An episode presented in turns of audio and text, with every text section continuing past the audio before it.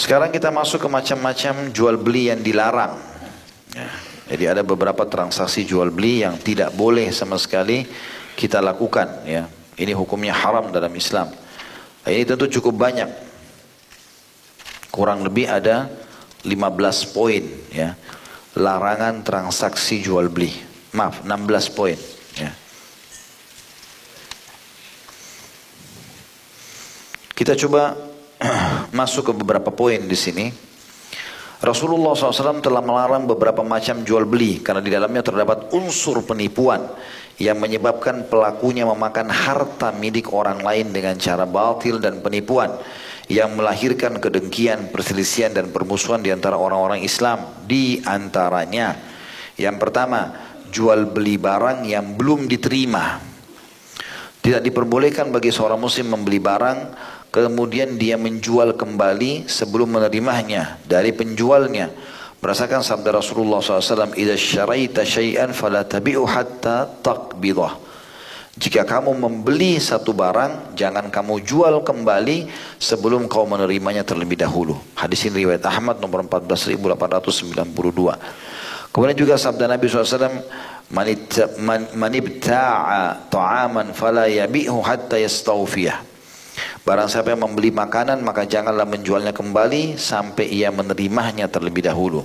Hadis riwayat Bukhari nomor 2126. Ibnu Abbas juga berkata, radhiyallahu aku tidak memperkirakan sesuatu kecuali yang semisalnya dengannya. Maksudnya adalah di poin pertama ini yang tidak boleh kalau kita beli barang, yang paling aman kita beli barang misalnya, transaksi apa saja, mau sekarang online atau tidak, intinya barang kita terima dulu, sudah jelas, kita sudah cek benar barang yang kita pesan ini, ya, kemudian baru kita boleh jual lagi. Ini banyak masalahnya ya. Karena misalnya antum pesan dari seseorang, antum juga cuma andalkan foto di handphone atau di medsos sekarang, kemudian antum mengatakan ini barangnya. Ada barangnya, ada barangnya. Padahal kita tidak ada barangnya di tangan. Kemudian kita memesan dari sebuah toko, kita cuma lihat foto misalnya. Ini dalam hukum ini tidak boleh kita transaksikan kepada pembeli lain sementara kita juga masih menjadi pembeli di orang lain. Ya. Kita harus menerima dulu barang itu, sudah kita pastikan benar, lalu mungkin barang itu aslinya kita foto, boleh kita mengatakan ini barangnya sudah ada. Bagi teman-teman yang online bertakwa kepada Allah SWT, kalau pajang foto dan bilang stok ada, harus ada, walaupun cuma satu. Tidak boleh sama sekali nggak ada proyek antum bilang stok terbatas atau stok ada ya dan seterusnya. Makanya tidak benar. Lalu orang transfer uang sebelum ada produk. Ini berbahaya sekali. Kalau kapan dia terima uang orang lain, kemudian dia pesan ke pabriknya atau tokonya dan tidak ada, maka ini susah akan mengganggu nanti. Bisa saja orang yang punya uang tangka buruk mungkin dianggap ini orang penipu mungkin dianggap orang ini. Mungkin niatnya tidak seperti itu. Tapi ini semua efek-efeknya sangat besar. Oleh karena itu terima produk baru jual. Tidak boleh sama sekali kita transaksi tanpa kita periksa dan terima produk yang sudah kita beli itu. Ya. yang kedua jual beli barang yang sudah dibeli oleh muslim yang lain. Ini nggak boleh terjadi Tadi produk harus diterima dulu baru kita jual. Ini dilarang kalau kita belum terima sudah kita jual ya. Yang kedua jual beli barang yang sudah dibeli oleh muslim lain. Sudah terjadi, terjadi transaksi. Tidak diperbolehkan bagi seorang muslim membeli satu barang yang telah dibeli saudaranya sama muslim. Misalnya, saudaranya membeli suatu barang dengan harga 5 dirham. Lalu seorang muslim berkata kepada penjualnya, kembalikan uang itu kepada pemiliknya. Niscaya aku akan membeli barang ini darimu seharga 6 dirham. Kita suka sekali sebuah gelas atau sebuah baju harganya 100 ribu. Tadi sudah dibeli orang-orang lain, lalu kita nego sama penjualnya. Udahlah, kembalikan aja uangnya, saya beli dari kau 150 ribu. Ini nggak boleh. Karena sudah terjadi akad transaksi jual beli. Kalau antum paksakan, nanti bajunya tidak akan berkah. Berdasarkan sabda Rasulullah SAW, La yabi' ba'dukum ala bai'i ba'd. Janganlah sebagian antara kamu membeli barang yang telah dibeli oleh orang lain. Dan hadis ini diriwayatkan oleh Bukhari nomor 2165 juga riwayat Muslim 1412. Hadis ini itu ada lanjutannya ya dan tidak boleh seseorang menghitbah di atas khidbah saudaranya. Kalau sudah ada akad Sudah ada pembicaraan, saya akan menikah dengan kamu atau melamar dan perempuan, pihak perempuan atau ayahnya belum memutuskan, mereka mengatakan misal berikan kami waktu berpikir tiga hari. Berarti masa tiga hari itu nggak boleh dikhidbah sama laki-laki lain. Jadi antum kalau mau khidbah, mau melihat nazar, bilang ada khidbah nggak? Kalau ada khidbah nggak? Sampai selesai saya itu baru saya masuk. Gitu. Baru saya mengkhidbah karena ini dilarang dalam Islam. Sebagaimana juga ada hadis yang menjelaskan tidak boleh menumpahkan sperma di atas sperma saudara. Artinya kalau perempuan itu lagi hamil, nggak boleh dinikahi. Karena sudah ada sperma laki-laki lain di situ. Sampai dia melahirkan baru boleh dinikahi. Nah, ini sayang sekali banyak di Indonesia menikahi wanita hamil padahal bukan dari dia, gitu kan. Sedangkan sperma dia saja Pendapat jumhur ulama mengatakan tetap tidak boleh dia nikahi. Jumhur ulama mayoritas yang mengatakan tidak boleh nikahi sampai perempuan itu melahirkan. Karena hadis ini tidak boleh dan janganlah kalian menumpahkan sperma dan sperma saudaranya itu adalah sama walaupun sperma dia yang pertama tetap dianggap tidak halal dan sperma dia setelah dia akad nikah adalah sperma yang halal tidak boleh melimpahkan haram dengan halal gitu begitu rincian para ulama Intinya transaksi jual beli teman-teman yang sudah dibeli oleh orang lain tidak boleh lagi walaupun kita suka. Belilah produk yang lainnya. Yang ketiga, jual beli yang haram adalah jual beli sesuatu dengan sistem najash atau jontrot di sini ya.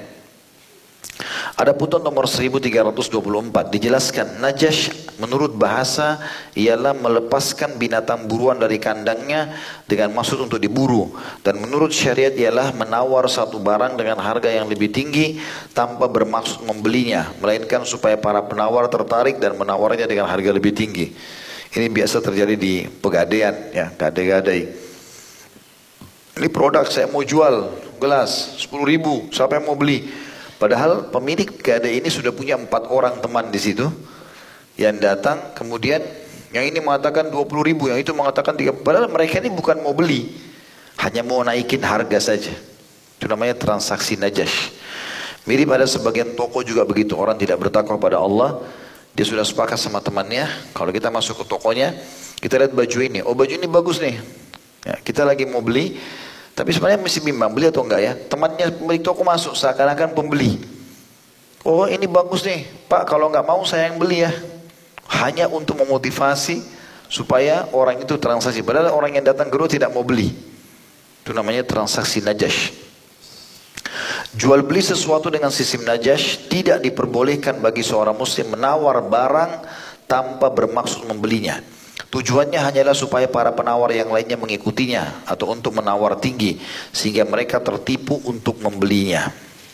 Sebagaimana tidak diperbolehkan juga bagi seorang muslim berkata kepada pembeli yang hendak membeli suatu barang, barang ini dibelinya dengan harga sekian. Dengan maksud supaya pembeli tertipu, baik hal itu dilakukan karena bersekongkol dengan sahabatnya atau tidak. Berdasarkan keterangan yang dituturkan oleh Ibnu Umar radhiyallahu anhu, nah Rasulullah SAW anin najash. Rasulullah SAW melarang transaksi dengan sistem najash. Hadis Bukhari nomor 2142 dan juga Nabi mengatakan wala tanajashu dan jangan saling bertransaksi atau jual beli dengan sistem najash.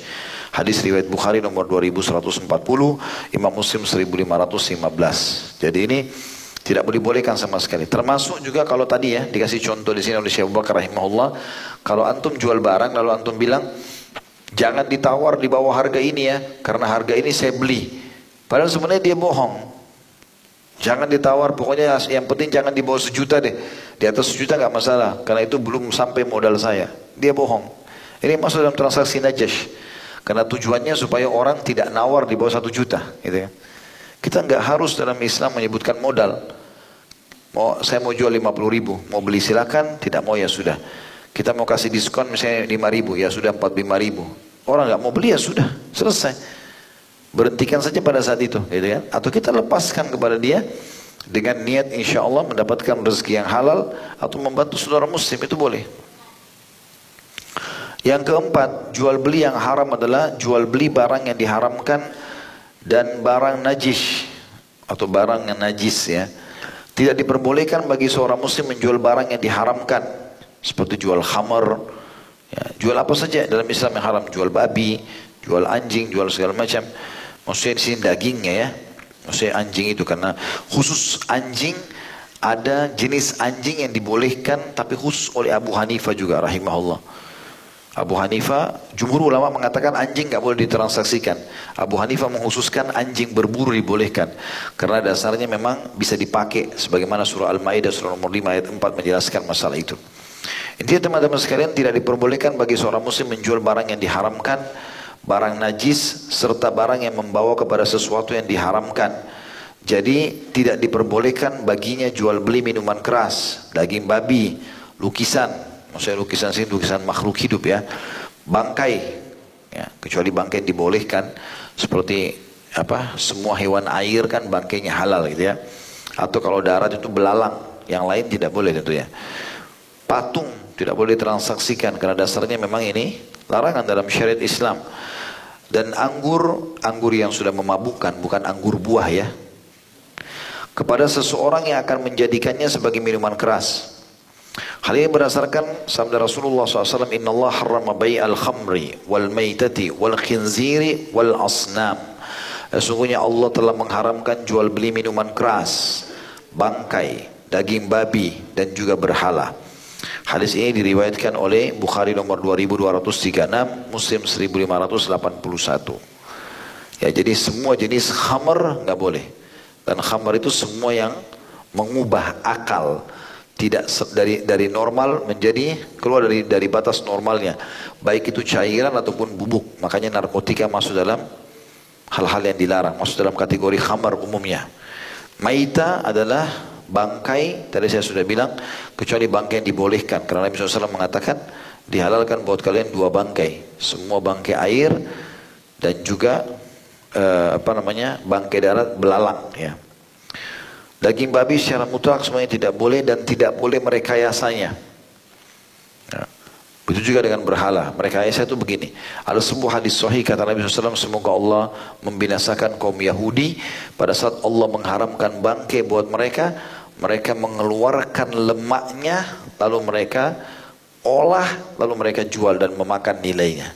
Pada dasarnya bangkai haram semua, dagingnya dan juga lemaknya. Tapi orang-orang Yahudi menyiasati daripada dibuang bangkai ini, ambil lemaknya, dijadikan minyak baru dijual. Pada dasarnya dia dari bangkai, hukumnya haram, tidak boleh. Begitu juga dengan berhala, segala macam bentuk patung, ya, dilarang untuk bertransaksi dengannya. Juga sabda Rasulullah SAW, Allahul musawwirin. Allah melaknat para pelukis. Sini saya sudah pernah jelaskan makhluk hidup ya. Terutama manusia sama hewan. Kalau pelukis umum, pemandangan, mobil, ya teman-teman arsitek yang menggambar ya, rumah segala macam itu masih dibolehkan. Tapi kalau manusia sama hewan, itu umumnya disepakati oleh para ulama. Kemudian juga sabda Rasulullah SAW, Man habasal inaba ayyamal qitafi hatta yabi'aha min Yahudi atau Nasrani atau mimman khamran faqad taqahhama an-nara ala basirah. Barang siapa yang menahan anggur pada musim panen sehingga dia bisa menjualnya kepada orang Yahudi atau orang Nasrani atau orang yang akan menjadikannya sebagai minuman khamr maka dia telah menceburkan dirinya ke neraka secara terang-terangan. Tentu di sini yang dimaksud adalah orang Yahudi Nasrani yang, mengelola itu menjadi khamar ya. Karena umumnya transaksi jual beli dengan ahli kitab boleh. Nabi SAW bertransaksi dengan mereka dan para sahabat juga bertransaksi. Tapi kapan transaksi itu kita tahu mereka akan gunakan pada sesuatu yang haram, maka tidak boleh sama sekali. Ya. Seperti misalnya tadi anggur untuk dijual atau dibuat jadi khamar. Ya. Yang kelima, jual beli yang di dalamnya terdapat unsur manipulasi.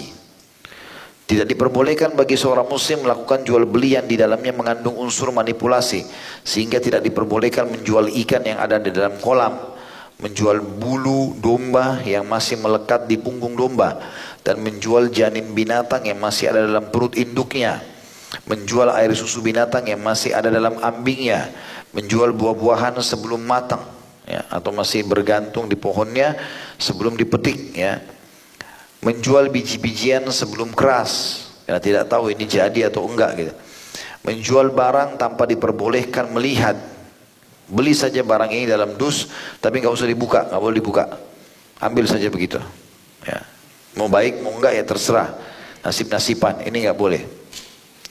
Membolak balik ya. Jadi di sini dikatakan menjual barang tanpa diperbolehkan melihat, membolak balik atau memeriksanya. Ketika barangnya ada pada penjualnya atau tanpa menjelaskan sifat, jenis dan beratnya ketika barangnya tidak ada pada penjualnya. Semua itu berdasarkan sabda Rasulullah SAW, La tasyaru samaka fil ma fa innahu gharar. Jangan kamu membeli ikan yang masih ada di dalam air karena hal itu mengandung unsur manipulasi. Hadis ini diriwayatkan Ahmad nomor 3667. Tentu di sini ulama rincikan ya. Kalau kita beli ikan dalam air dengan niat untuk hiasan saja, untuk dipelihara nggak ada masalah. Anti hiasan karena dasarnya kita beli di akuarium segala macam tidak ada masalah.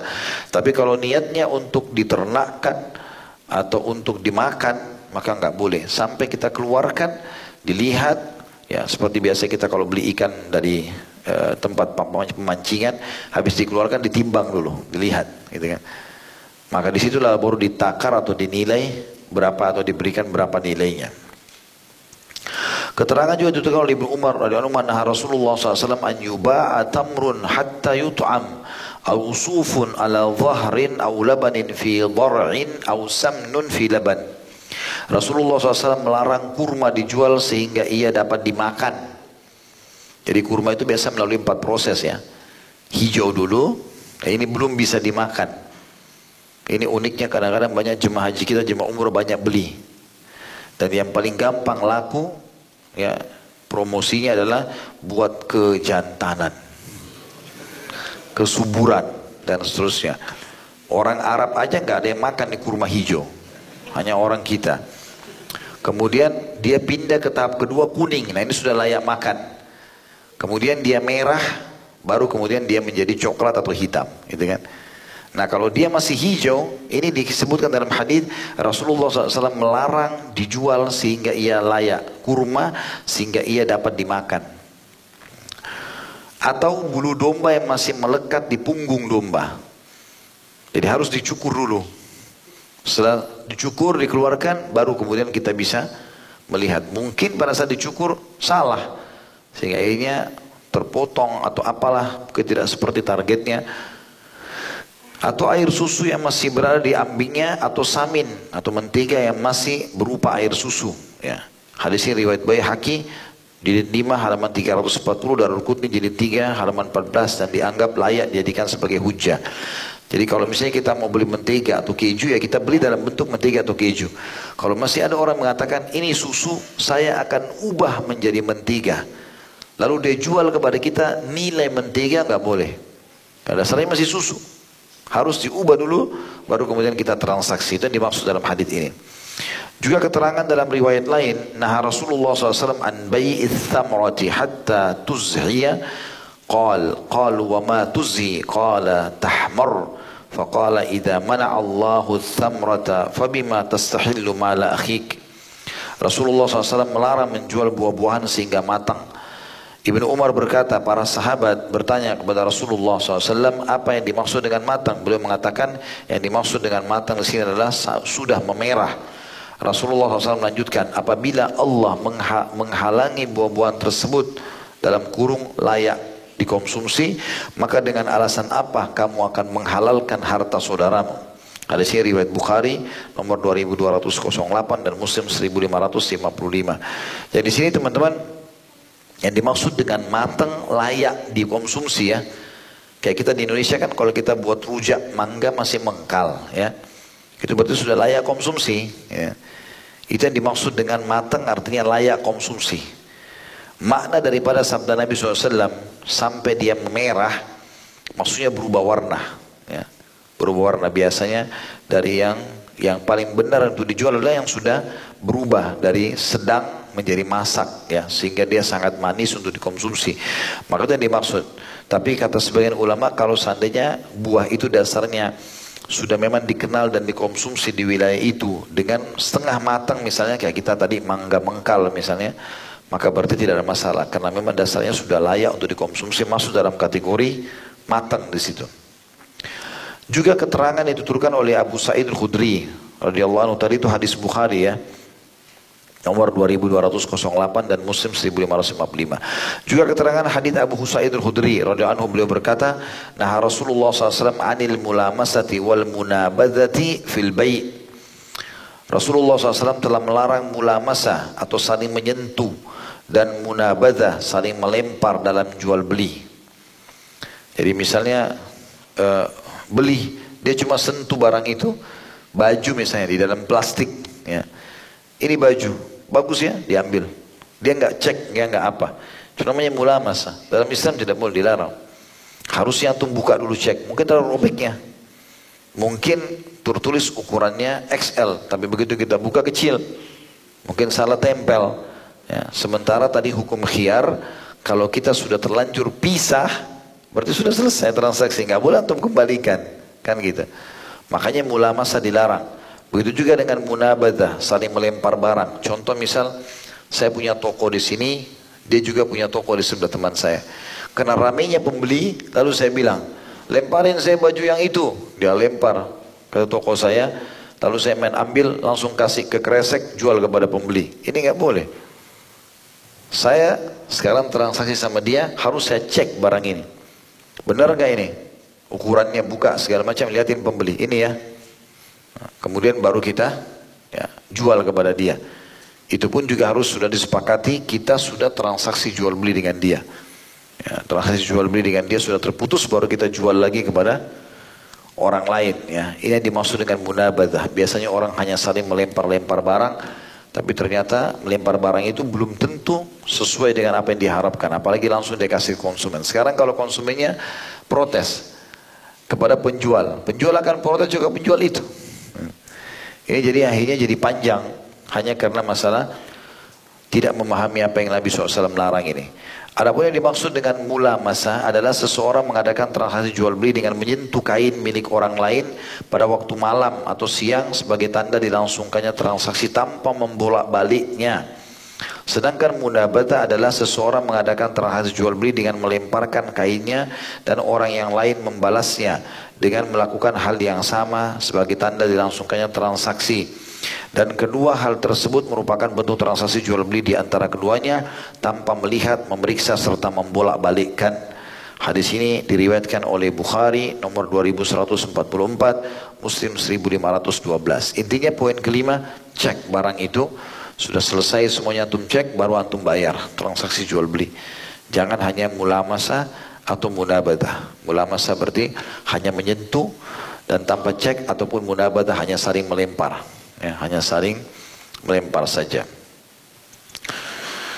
Jual beli yang keenam dua transaksi dalam satu transaksi. Seorang muslim tidak diperbolehkan mentransaksikan dua transaksi dalam satu transaksi.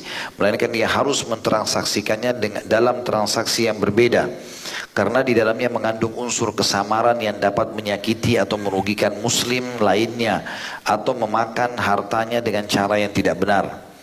Adapun mentransaksikan dua transaksi dalam satu akad terdiri dari beberapa bentuk. Di antaranya Penjual berkata kepada pembeli, si penjual berkata kepada pembeli, aku menjual satu barang kepadamu dengan harga 10 dirham kontan atau dengan 15 dirham kredit hingga batas waktu tertentu.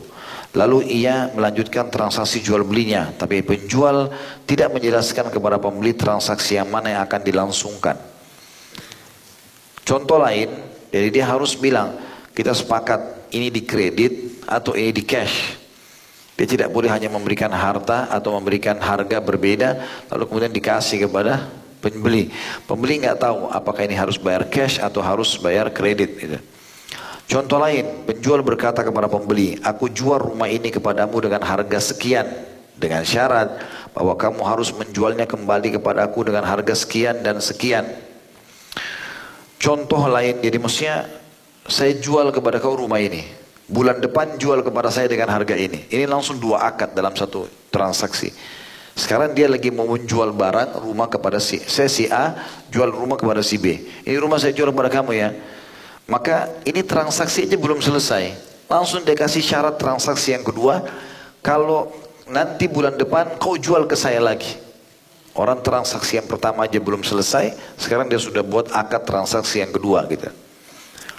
Contoh lain lagi dikatakan, ya saya sebutkan dulu kembali, contohnya adalah penjual berkata membeli aku jual rumah ini kepadamu dengan harga sekian. Dengan syarat bahwa kamu harus menjualnya kembali kepadaku dengan harga sekian dan sekian. Jadi ada dua akad langsung. Contoh lainnya, seorang penjual menjual salah satu dari dua buah barang yang berbeda dengan harga satu dinar dan akad pun dilangsungkan. Tapi pembeli tidak mengetahui barang yang mana dari kedua barang tersebut yang telah dibelinya. Ya. Jadi dia taruh dua barang sama-sama, jenisnya sama. Tapi ini satu dirham, ini dua dirham. Beda. Dan pembeli tidak tahu yang mana yang dia harus beli. Gitu kan. Biasanya begitu ya, mungkin hanya karena beda warna, maka dinaikkan harganya hanya untuk mempermainkan saja. Karena dianggap ini kenapa? Oh ini di pasar lebih disukai. Ya, ini tidak ada akad mungkin dalam Islam. Ya sudah antum jual dengan harga yang sama karena produknya sama, gitu kan. Tidak boleh meletakkan dua harga yang berbeda di satu produk. Nanti akhirnya kesannya ada dua transaksi. Jadi kalau dia mau beli dua barang, berarti ini lain harganya, ini lain harganya. Padahal transaksinya satu, gitu kan? Seperti itu. Hal itu berdasarkan keterangan juga dalam sebuah hadis annahu naha annahu sallallahu wasallam naha an bay an fi bai'ah bahwa Rasulullah SAW telah melarang dua transaksi jual beli dalam satu transaksi.